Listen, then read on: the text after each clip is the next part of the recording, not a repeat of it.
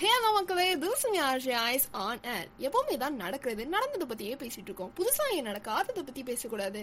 Yes what if not corona அதாவது ஒரு சின்ன கற்பனை.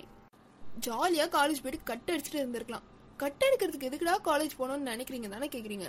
உனக்கு சொன்னா புரியாது மச்சான். ஃபைனல் இயர்ஸ்லாம் ஃபேர்வெல்ல நல்லா என்ஜாய் பண்ணிட்டு காலேஜ் லைஃப் முடிச்சிருப்பாங்க. ஆனா அவங்களுக்கு கூட பரவாயில்ல. ஃபேர்வெல் மட்டும் தான் நடக்கல. ஆனா கரண்ட் ஃபைனல் இயர்ஸ்க்கு ஃபேர்வெல் மட்டும் தான் நடக்கும் போல. நான் ஒன்றும் அழுவலையா கண்ணு வேர்க்குது.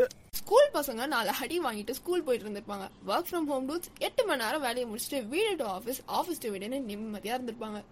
மூவி ஃப்ரீக்ஸ்லாம் மாசத்துக்கு ரெண்டு மூணு படம் தியேட்டர்ல பார்த்துட்டு ஜாலியா இருந்திருப்பாங்க. இதெல்லாம் விட முக்கியம் மாஸ்டர் படம் ரிலீஸ் ஆகி ஹெச்டி பிரிண்டே வந்திருக்கும். ஐபிஎல் நடந்தே முடிஞ்சிருக்கும். பல பிரேக்கப்ஸை தடுத்திருக்கலாம். ரெசிடேஷன் காய்ஸ்லாம் ஜிம் போய் பாடியை பயங்கரமாக டெவலப் பண்ணியிருப்பாங்க. நைட் அவுட்ஸ் பைக் ரைடுன்னு வாழ்க்கையே நிம்மதியாக இருந்திருக்கும்.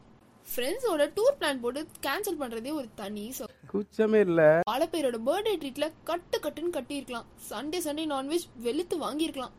கூலி தொழிலாளர்களுக்கு இவ்வளவு கஷ்டம் வந்திருக்கவே இருக்காது. நிறைய நல்ல படம் சீரீஸ்லாம் பார்க்காமே போயிருப்போம். பட் கண்ணு நொல்லை ஆகாம இருந்திருக்கும். நல்லா இருந்துச்சா? இப்போ ரியாலிட்டிக்கு வாங்கப்பா.